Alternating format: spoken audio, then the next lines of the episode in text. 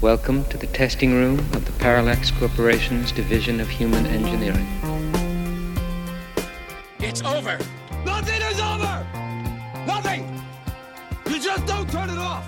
Ten guns. I want it tomorrow night. I'll be right there with the money, same place where we were before. Because if you ain't, I'll be looking for you, and I'll find you too.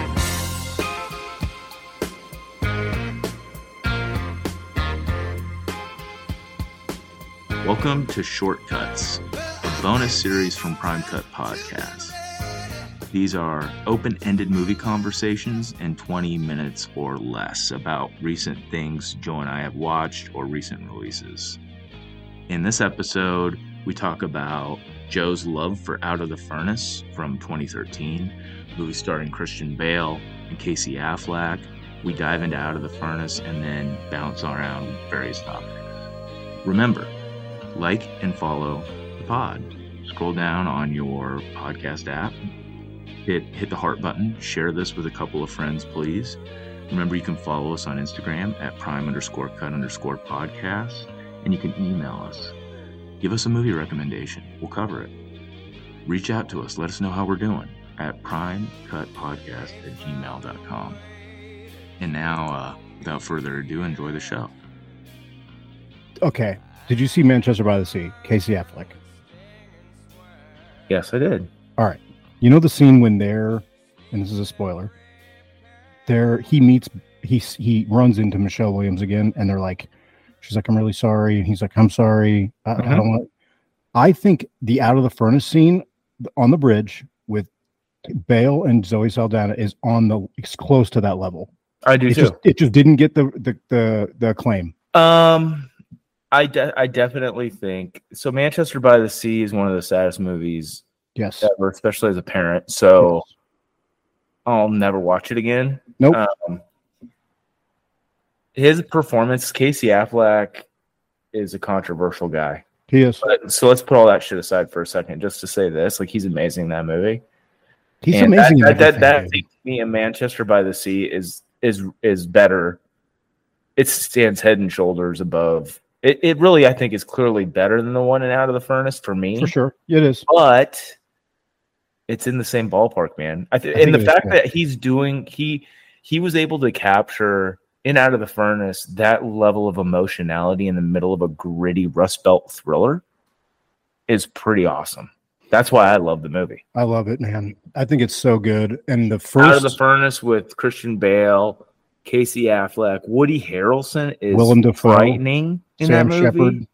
Yeah, man. All kinds of really great guys. It's really good. It, I don't know why it It's dark though. It is. think- it is not a fun watch, right? No, and I think that's probably why it doesn't get a lot of acclaim is because like I've seen it more than once because I really, really like the Bale performance and I like what he's doing with it.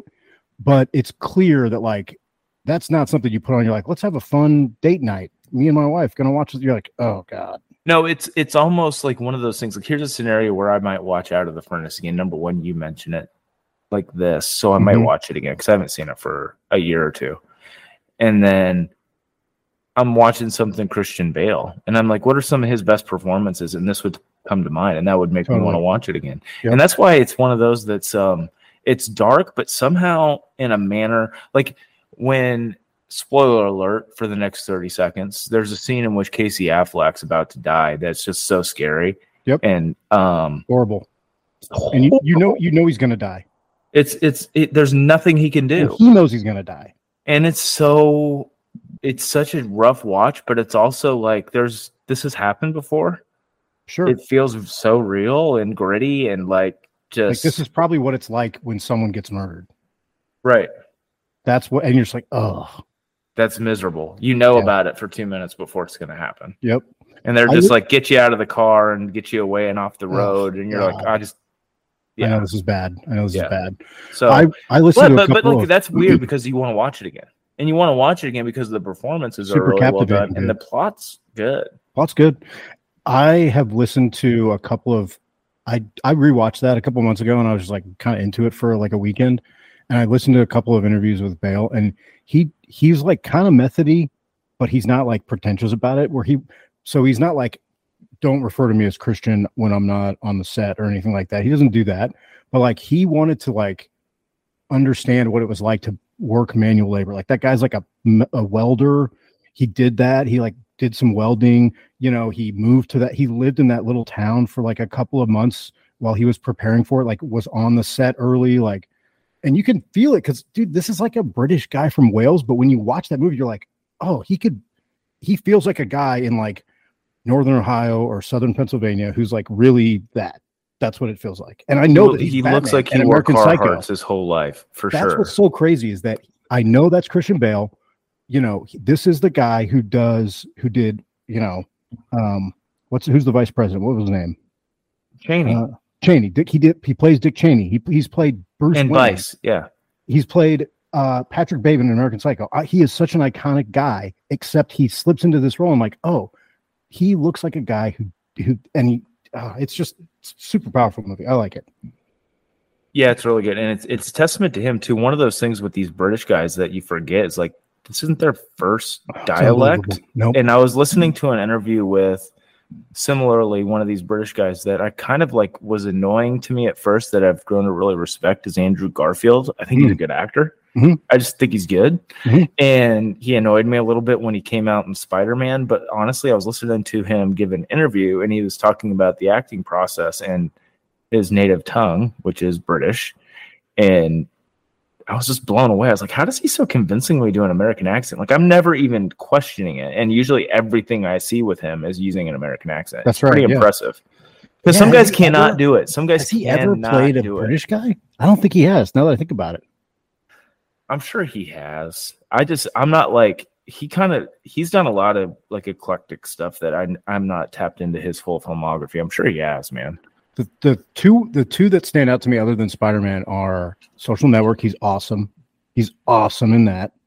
Dude, I rewatch the scene often when he goes back to Facebook when he's like, "You cut me out of the you you cut me out." yeah, the the the like key Slap- scene in the movie. Yeah, I think like, it's snap- the best scene in the movie, it's isn't it? awesome. It's so good.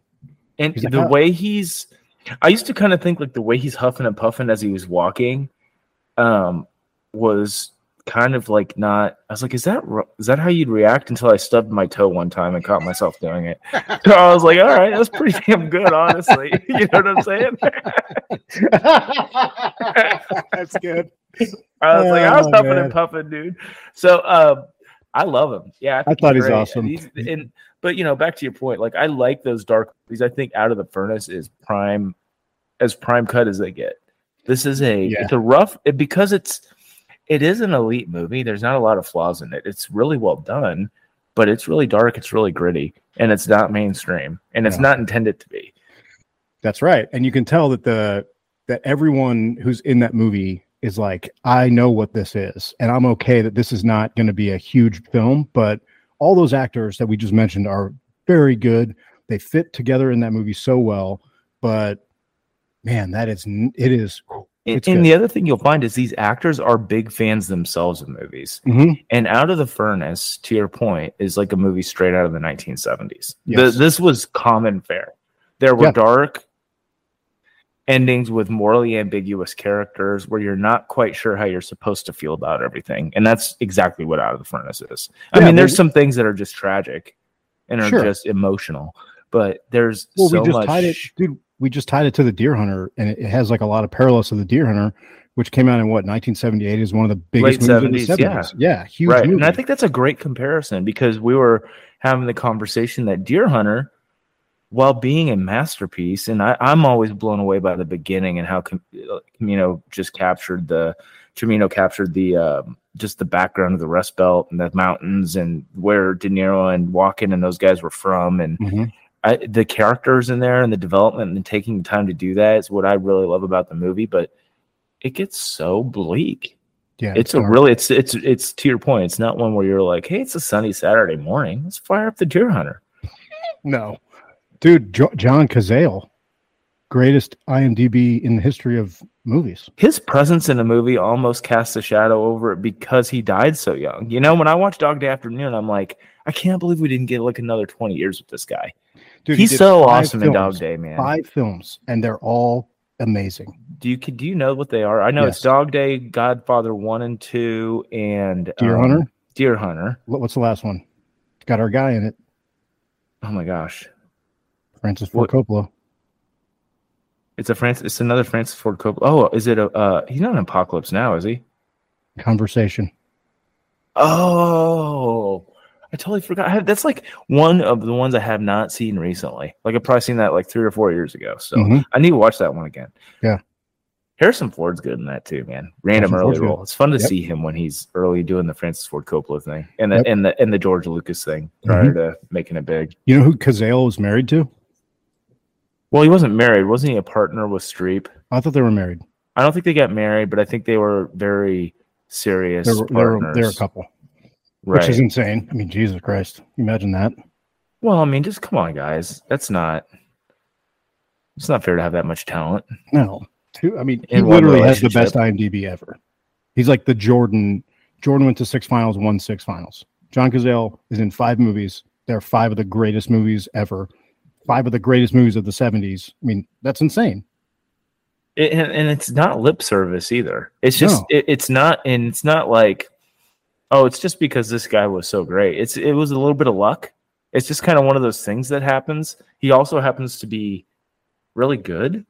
Yes. If you want to want to see how good John Cazale is, in my opinion, like just turn on Dog Day Afternoon if you haven't seen it. The whole movie, he's Mhm. really good in that. And then I love the scene in Godfather 2 when he's fighting with Mike. I'm smart. I, I smart. I know things. He's great. And he's doing these weird like But it's funny. visceral react because it's so real. Because Yes. you know, like when you're so pissed, you like phlegm something up or like you say something silly. Sure. He did that because he's in the Yeah. moment and acting. It's really and good, he's man. so good at that character because you you have a track record with the character that you know that he's he's he screws up when Vito gets shot right away in the first one. He's kind of the dumb guy that you know he's not. You know where he is as a character because he's done a, such a great job of building that backstory, and so that's how he would react. He's this weak guy. He's always been pushed around. Everyone knows that he's the the stupid one.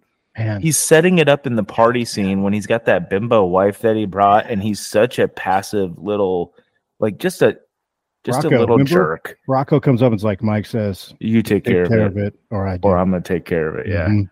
Yeah. Fuck. Now I'm gonna watch The Godfather. Damn it, dude, I know man. me It's such a good movie, man. I just I So love the good. vibe of them on the lake. Yes. I love the beginning when they have like the senators there, and they're they, the the the guy's trying to get the Frankie uh, is trying to get the band to play the Plays Pop Goes the Weasel. Yeah. how how like so then then my question is how does francis ford coppola go from that to like um the outsiders Dude, I it's like just like I, Outsiders. I like the outsiders too joe but we've talked about this it's a little bit like a made for tv movie It it's like you feel go from that. this sweeping drama that's elite like that the then you have like the conversation then you have apocalypse now all of these things i assume i, I feel are on this like master tier that's like Mhm.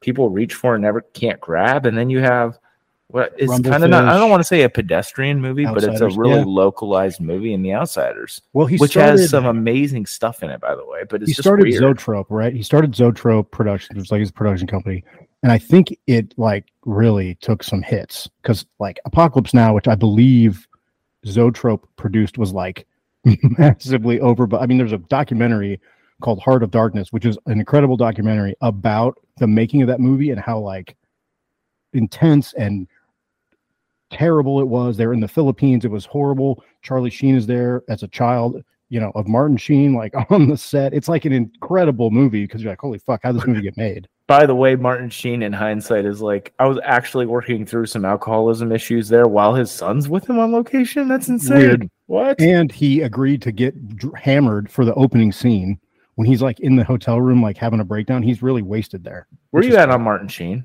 Great. I love him thank you. Not you in enough. Not in enough though. not in enough didn't do enough and then he got like somehow like cornered into some kind of corny roles i thought in like the 80s and 90s where i'm like you're too good for this martin Yeah. sheen and then the West Wing, which he's good in, but it's like, it's like he, he came back with the West Wing. he's but, good like, in the west wing dude he's good. But I mean, dude, Badlands is so good.